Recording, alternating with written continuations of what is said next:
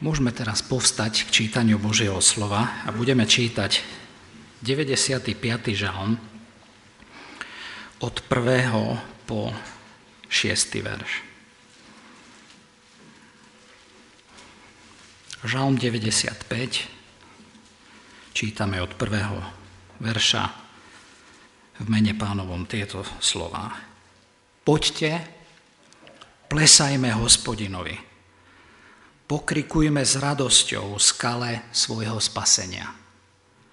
Predídime jeho tvár s chválou, pokrikujme mu radostne žalmy, lebo hospodin je silný Boh, veľký a veľký kráľ nad všetkými bohmi, v ktorého ruke sú nevystihlé hlbiny zeme a končiare vrchov sú jeho.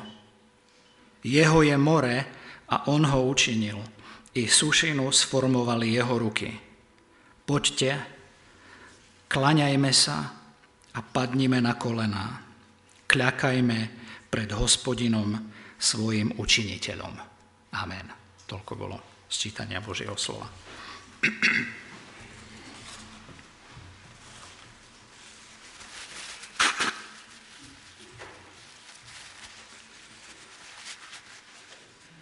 Ja som sa tomuto žalmu trochu venoval minulý týždeň, pretože on nás uvádza do tej predstavy alebo konceptu,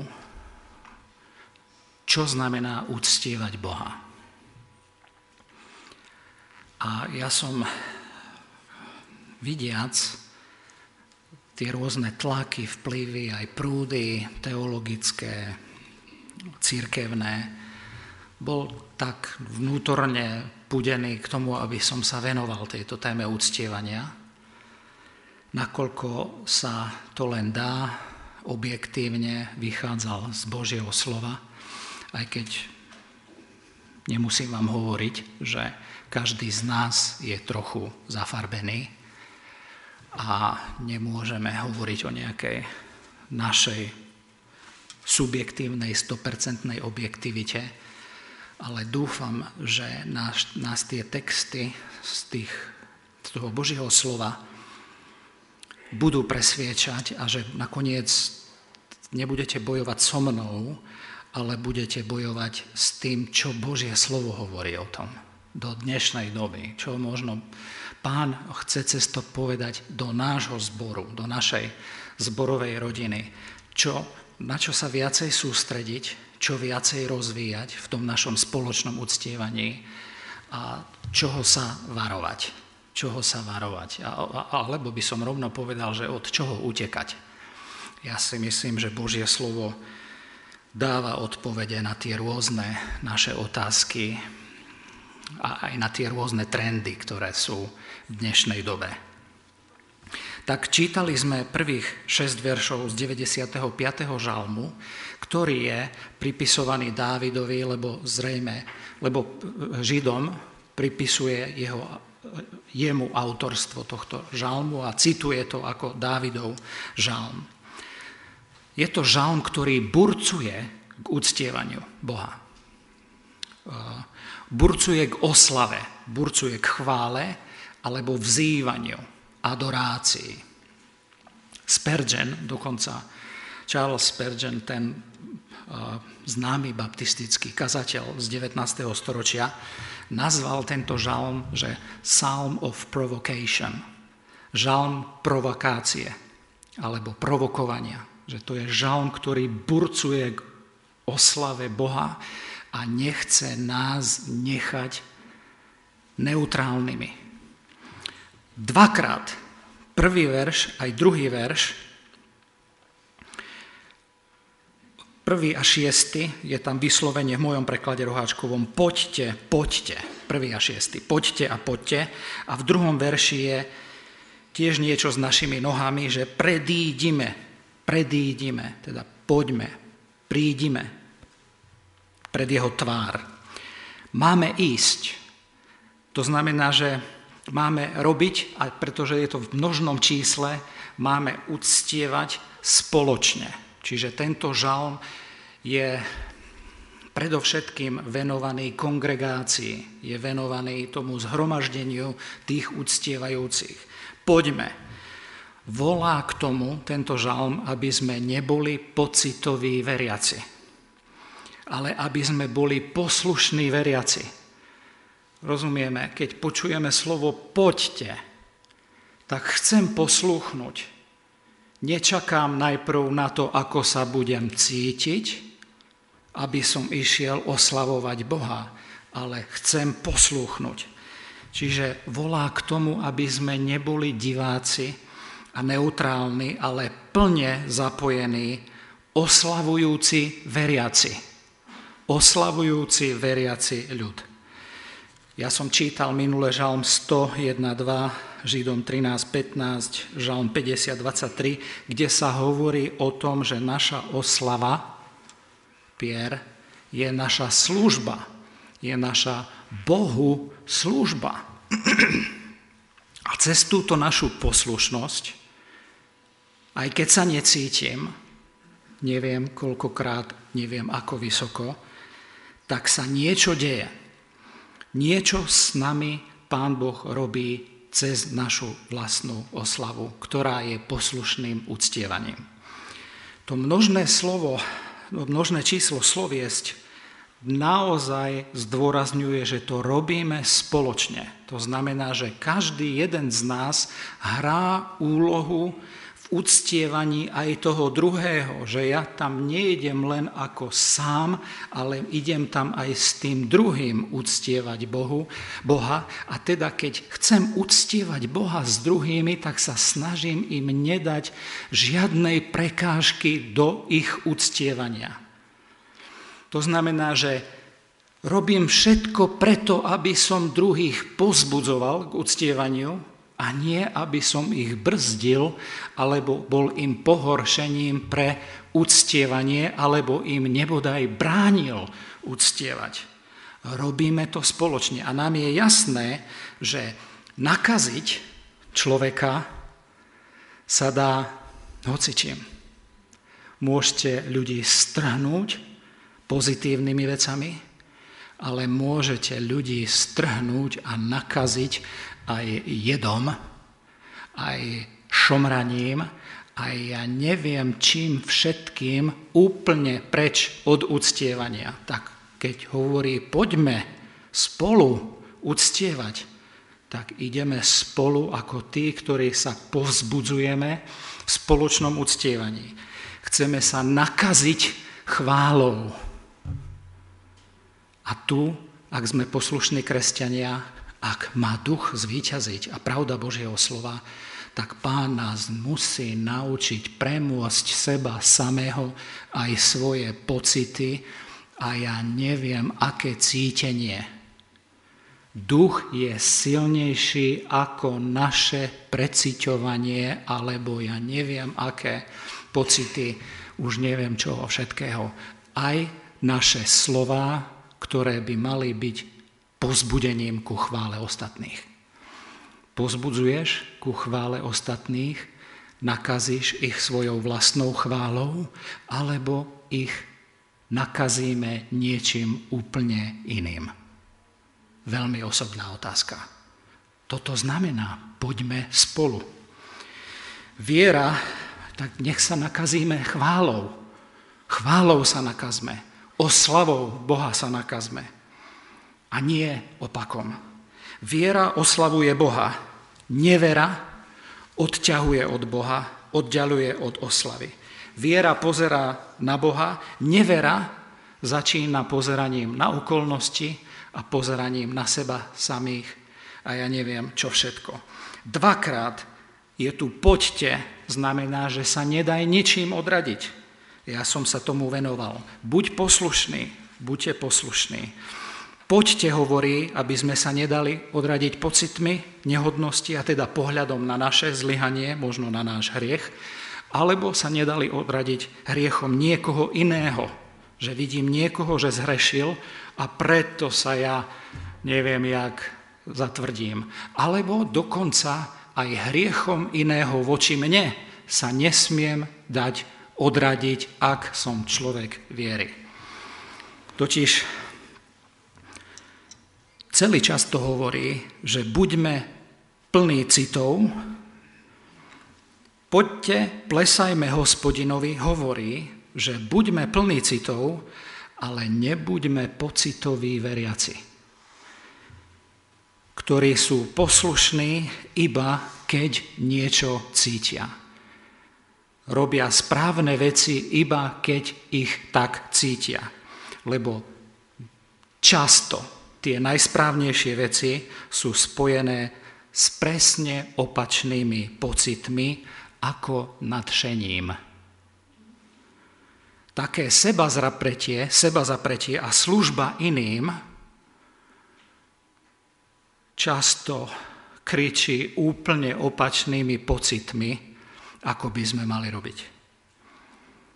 Nerob to, si to nezaslúži, jak sa správal. Čo si blázon a rôzne postupy, takéto podobné. Ale poslušnosť viery pri uctievaní sa učí poslúchať Božie slovo a nie moje preciťovanie, moje pocity. Oslava Boha nie je prázdny emocionalizmus, ale vážny duchovný proces poslušnosti viery. Ešte raz to zopakujem. Oslava Boha nie je prázdny emocionalizmus, ale vážny duchovný proces poslušnosti viery. Je to duchovný proces, pri ktorom angažujeme celú našu bytosť, celá naša bytosť, náš duch, náš jazyk, naše telo, naše srdce, naše ruky, naše nohy, naše postoje, dokonca pózy, v akých sme, všetko má uctievať Boha. V šiestom verši sú veľmi silné pózy. Sú tam, je tam kľakanie, je tam vystretie sa pred Bohom, je tam predídenie pred Neho, alebo prichádzanie pred Neho veľmi silné pózy, ktoré nie sú tam kvôli póze, ale kvôli tomu, že sú vyjadrením tej najväčšej oddanosti alebo zlomenosti a dávanie práva Bohu konať v mojom živote. Ale o tomto nebudem hovoriť, len som musel na to poukázať. Oslava Boha je duchovný proces, pri ktorom angažujeme celú našu bytosť a tento proces oslavy, uctievania spoločného má svoje zákonitosti. Má svoje zákonitosti. Ja už som jednu zmienil, že je to posluš, vychádza z poslušnosti viery. Vychádza z toho, že si uvedomujem, že som zodpovedný aj za druhých. Preto sa seba ovládam a poddávam svoje pocity Bohu. A teraz všimnite si, že ešte predtým, než prídem, že proste s tým prichádzaním ja praktizujem moje poddávanie sa Bohu, alebo seba zapretie, alebo rozhodnutie, že ja nebudem nikomu otravovať zmýšľanie. Ja nikomu nechcem byť prekážkou v úctievaní. Tento proces má svoje zákonitosti, hovorí, poďte, plesajme hospodinovi. Je to oslava hospodina. To je jeho hlavný cieľ. Hlavný cieľ uctievania je oslava hospodina. To je náš najvyšší cieľ v živote. Je oslava hospodina a tešenie sa z jeho slávy, z jeho veľkosti, z jeho milosti je to poslušná služba hospodinovi, oslava. Cieľom uctievania alebo uctievanie je náš najvyšší cieľ v živote. Oslava hospodina je jeho súčasťou. Preto je oslava hospodina najvyšší cieľ v živote. Jeho osláviť a jeho meno urobiť slávnym na zemi. Cieľom uctievania nie je človek Cieľom uctievania nie som ja, akokoľvek by som sa chcel dobre cítiť a akokoľvek by som tam chcel niečo dobré zažiť, cieľom uctievania Boha nie som ja. Cieľom uctievania Boha nie je teda moja pocitová extáza. To, že som sa tam išiel odreagovať, že tam bolo dobre, že tam bolo zaujímavé. Mali tam takú dobrú hudbu. Tam hrali taký štýl a inde hrali taký štýl. A tam som sa tak cítil a tam sa tak necítil.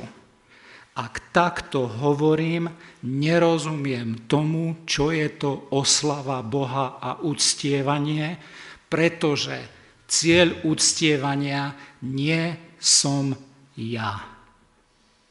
A tu žalmista hovorí, poďte, plesajme hospodinovi. Aj keď sa ti tá pieseň nebude páčiť.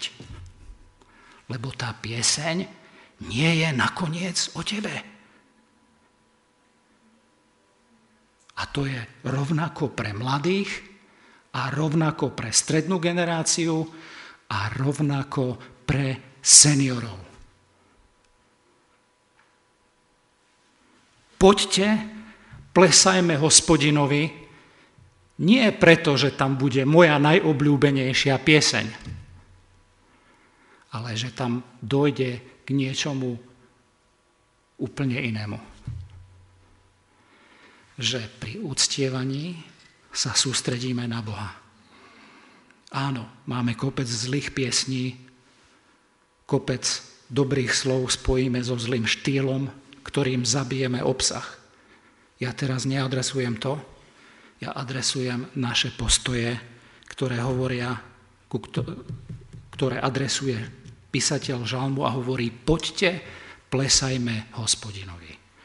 Ja musím urobiť rozhodnutie, pane, aj keby tam bola neviem jaká pieseň, s čím nesúhlasím, ja ťa chcem uctievať. A s tou piesňou dáme niečo do poriadku bratia a sestry, dúfam, že vám nemusím hovoriť, že existuje plno mládežníckých, hlúpých, opakovaných piesní a existuje aj veľa klasických starších piesní, ktoré sú obsahovo od Genesis až po zjavenie a majú toľko isto opakovania ako niektoré iné. Poďte, plesajme hospodinovi lebo moje plesanie nie je o mne a o mojom štýle. Myslíte si, že ja sa nemusím zapierať, sústrediť sa na Boha? Keď spievam niektoré pesničky, ktoré mi absolútne nejdú ani cez ústa, ani melodicky, ani obsahovo.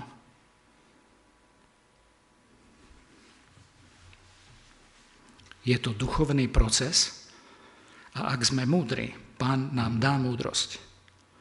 A takisto dá múdrosť a objektívnu múdrosť pri pohľade na obsah tých piesní. A ja dúfam, že všetci budeme tak hodnotiť tie piesne podľa toho obsahu a pravdy. A že budeme aj tak múdri, že budeme rozumieť spojeniu štýlu so slovami. A štýlom podporíme obsah. Alebo potlačíme štýl, aby vynikol obsah. Je to oslava hospodina hlavný cieľ. Nie je to, že sa odreagujem, alebo že si zaspievam svoju najobľúbenejšiu pesničku. Alebo to, že som si poskákal. Alebo že som mal dobrý pocit z bohoslúžieb. Cieľom uctievania nie je človek. Je Boh. To, že sa pritom niečo z Božej milosti deje vo mne a udeje vo mne skrze Ducha Svetého, v mojom srdci, v mojej, mojej duši, možno v mojom tele alebo v mojej tvrdohlavej vôli je Božie požehnanie. Dobrodenie jeho milosti. Ale nie je to cieľ môjho uctievania. Cieľ môjho uctievania je služba Bohu, nie oslava mojich pocitov. Ja jemu slúžim. Boh nie je môj poskok, ktorý ma nejakým štýlom zabaví, alebo nejakou pesničkou, ktorú mám rád. Ja jeho oslavujem. A ak to robím v duchu a v pravde, samozrejme sa deje niečo s môjim životom. Poďte, plesajme hospodinovi. Uctievanie je teda duchovný proces, to znamená moja služba, ktorá je sústredená na trojediného Boha, ktorý je tvorca všetkého, spasiteľ skrze Krista a posvetiteľ skrze Ducha Svetého. A ja teraz nechcem rozvíjať túto myšlienku, čo teraz budem hovoriť, ale musím ju nechať vysieť vo vzduchu, lebo ma to núti, ale nechám to na vás, že vy sami rozsudzujte a radšej sa príte s textom Božieho slova do uctievania cez slova poďte, plesajme hospodinovi, už vstupujem s radosťou. Toto je veľmi provokujúce, lebo tu je napísané, poďte, plesajme hospodinovi. Hej, tu nie je napísané, cica rodradostenie po tretej pesničke, alebo po piatej pesničke. Tu sa píše, poďte, idem, plesajme Slovo plesať je spojené s radosťou. Do uctievania spoločného už vstupujem s radosťou. Teda uctievanie Boha nie je o tom, aby ma uctievanie rozradostnilo, aby ma urobilo rozradostenkaným kresťanom. Ak cieľom môjho uctievania je oslava Boha, tak je mi jasné, že to je cieľ a nie môj trans. Trikrát sa tam povie v prvých dvoch veršoch. Plesajme, pokrikujme s radosťou, keď ideme Boha uctievať a pokrikujme mu radosne žalmy. Tak toto je zaujímavý koncept viery asi to chce nejakú hĺbšiu definíciu radosti, ako len pocitový, rozradostenkaný emocionalizmus. Táto radosť, o ktorej tu on hovorí a počíta s ňou pri oslave Boha, je viac spojená s vierou v to, kto ten Boh je. Radosť z viery, kto je Boh. Nie radosť z toho, čo ja tam prežijem. Cieľ uctievania. Uctievanie Boha je duchovný proces, moja služba Bohu, ktorý je sústredený na hospodina a jemu je určený. Do ktorého vierou zapájam svoje city, o tom je ten prvý verš, že, pane, hú, tak ja teraz nie som rozradostenkaný, ale ja ťa chcem radosne chváliť. A takto chcem vstúpiť do uctievania a chváliť teba a pomôž mi to robiť zvučne a s plesaním a s jasným slovom alebo piesňou. Čiže je to proces, ktorý je sústredený na hospodina, jemu je určený a do ktorého zapájam svoje city, lebo nedá sa uctievať Boha bez citov. Ale nie je to emocionalizmus. Tu robím veľký rozdiel. Do ktorého zapájam svoje ústa, dvakrát tu povie pokrikujme s radosťou, v druhom verši aj žalmy, spievajme, ktorými oslavujem zvučne a radosne vyjadrujem vďaku a chválu a oslavu Bohu. A do ktorého, čiže máme city, máme ústa a máme mysel.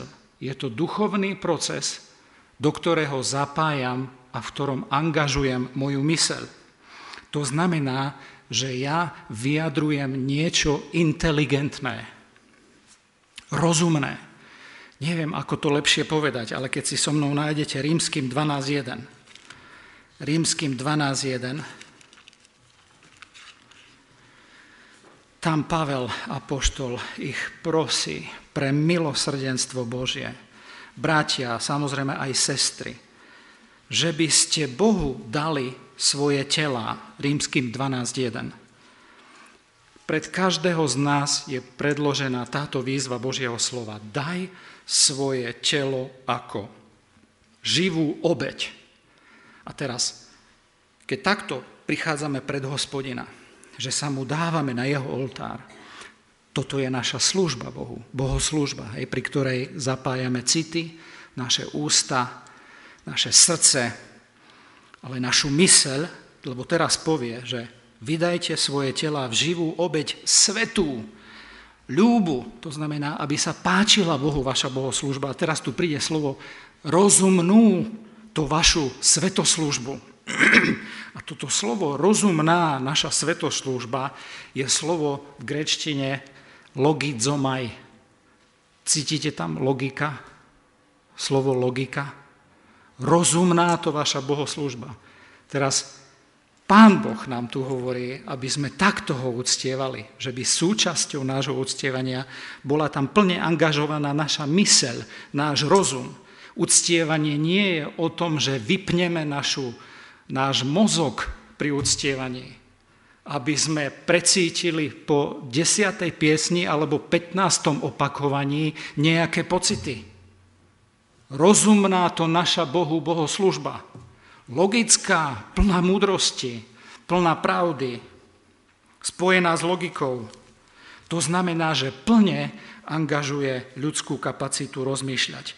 Uctievanie nevypína mozog, plne ho angažuje cez rozmýšľanie.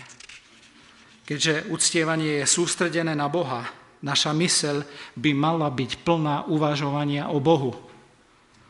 Žalmy, ktoré máme spievať, nás volá k tomu druhý verš musia byť plné rozmýšľania o Bohu, pohľadu na Boha, nie na človeka, pohľadu na pravdy Božieho slova, ak chcete. To slovo by som mal viacej e, zdôrazniť. Nie upriamená na rozplývanie sa, rozplývanie sa v pocite hudby alebo rytmu, ale v pravde, ktorá je uchopená melódiou. Mysel upriamená a oslovená pravdou o Bohu. Pravdou o Bohu. Akou pravdou o Bohu? Tak pozrime si len rýchlo tri veci. Bohu, ktorý je skala môjho spasenia, prvý verš. Skala môjho spasenia, ktorý je silný Boh, tretí verš. Veľký a veľký kráľ nad všetkými bohmi. A takto by som mohol ísť verš za veršom, ale iba tieto tri veci kvôli aj času vypichnem. Skala spásy. Žalm 18.3 si nájdeme. Žalm 18.3. Čiže cez túto angažovanosť našej mysle v pravde sa niečo deje aj s našim vnútrom, s našim duchom. Žalm 18.3. Hospodi, Dávid hovorí, Hospodin je mojou skalou a mojim hradom, mojim vysloboditeľom, mojim silným Bohom. Všetky tie slova, ktoré sú v našom žalme, v tých veršoch tam používa.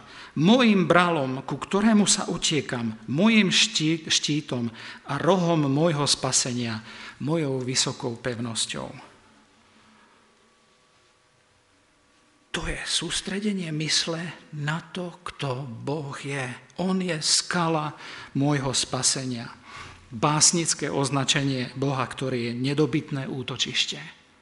Boh je našim útočišťom. Je, v tom je skrytá sila toho, že On má moc zachrániť. Spasiteľ, spasiť. Boh je našim skutočným bezpečím. Od Neho prichádza a v ňom je moja spása. Bezpečie pred nepriateľom zvonku a bezpečie aj pred nepriateľom zvnútra. Pred diablom, svetom hriechom, mojou telesnosťou, pred smrťou. Keď je on skala môjho spasenia, nemusím sa báť. Nemusím sa báť diabla, nemusím sa báť okolností, nemusím sa báť nepriateľstva ľudí, nemusím sa báť spravodlivého trestu za môj hriech, nemusím sa báť ani Boha, jeho v svetosti.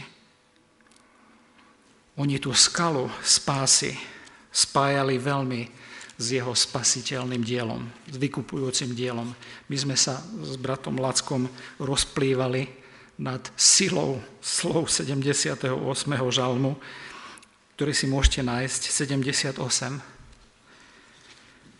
Žalm 78, 35 a ďalšie verše.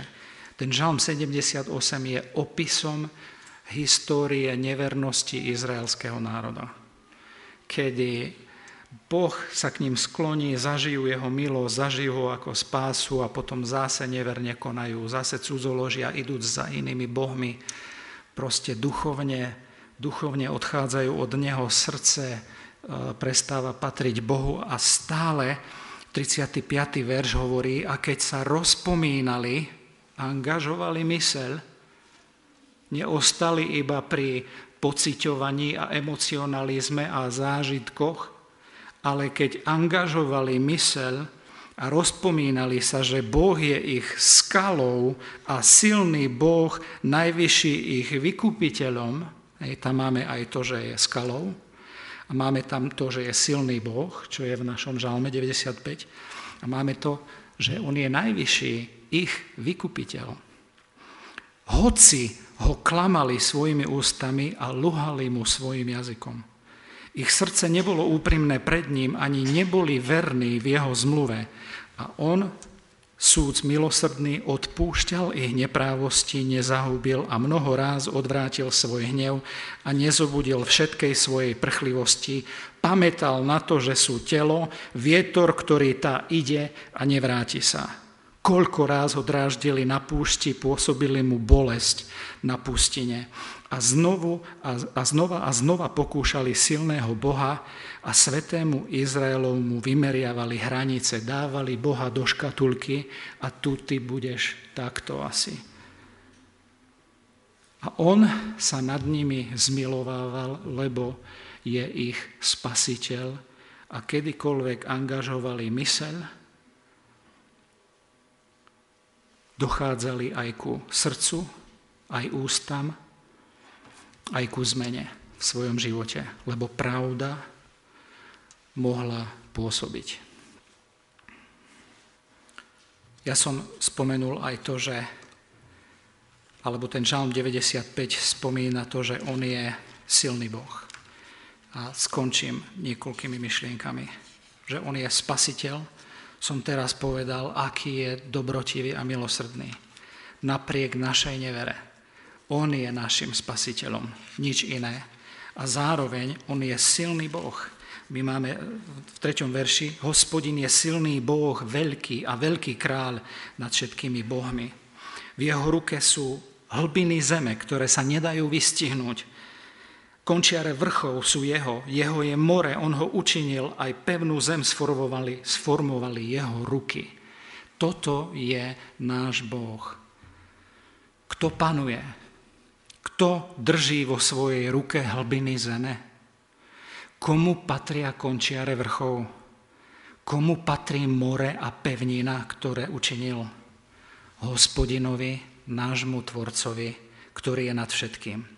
A táto pravda o Božej zvrchovanosti, ak sa, ak angažujeme myseľ a pridáme k tomu naše srdce, uľahčuje poslúchanie tých príkazov v Novej zmluve, ktoré žiadajú, aby sme sa radovali vo všetkých okolnostiach nášho života. Boh nám hovorí, že máme byť naplnení duchom a dobrorečiť, a sme pri uctievaní, stále za všetko Bohu a Otcu v mene nášho pána Ježiša Krista. To je o viere. To nie je o emocionalizme. To je o poslušnosti, že ja otvorím ústa, že ja prídem, že ja poslúcham, že ja angažujem svoju mysel a že ja otváram svoje srdce. Nie je ľahšie ďakovať, keď si uvedomujeme, že náš Otec, tvoj Otec, skala spasenia, je ten istý včera, dnes i na veky. A on je ten veľký Boh, kráľ nad všetkými božstvami, všetkým, čo sa povyšuje nad božskú pozíciu. Je vládca a v jeho vesmíre sa nič nemôže stať bez jeho povolenia. Aj keď nám druhý krivdia, môžeme stále ďakovať. Hoci sme dostali slobodnú vôľu, Boh stále vládne a panuje tak, že žiaden človek, aniel alebo diabol a žiadne okolnosti v živote nemôžu prevrátiť jeho plán. On je silný Boh. On vládne zvrchovane nad všetkým. A pretože tak robí, môžeme pochopiť, ako milujúcim Boha, povolaným podľa rady Božej, všetky veci slúžia na dobro. Vo všetkom môžeme ďakovať, lebo to je vôľa Božia pri vás v Kristu Ježišovi. A teda v každej situácii nášho života, keď rozumieme, že uctievanie nie je emocionalizmus, tak ho môžeme uctievať môžeme sa mu vydať, môžeme mu dôverovať, môžeme pred ním padnúť, môžeme mu celé dať srdce, nemusí sa naše srdce zatvrdiť, naopak naše srdce môže byť obmekčené ešte aj počas nášho uctievania v duchu a v pravde a môže viesť ešte k hlbšiemu a radosnejšiemu nasledovaniu Boha. Amen.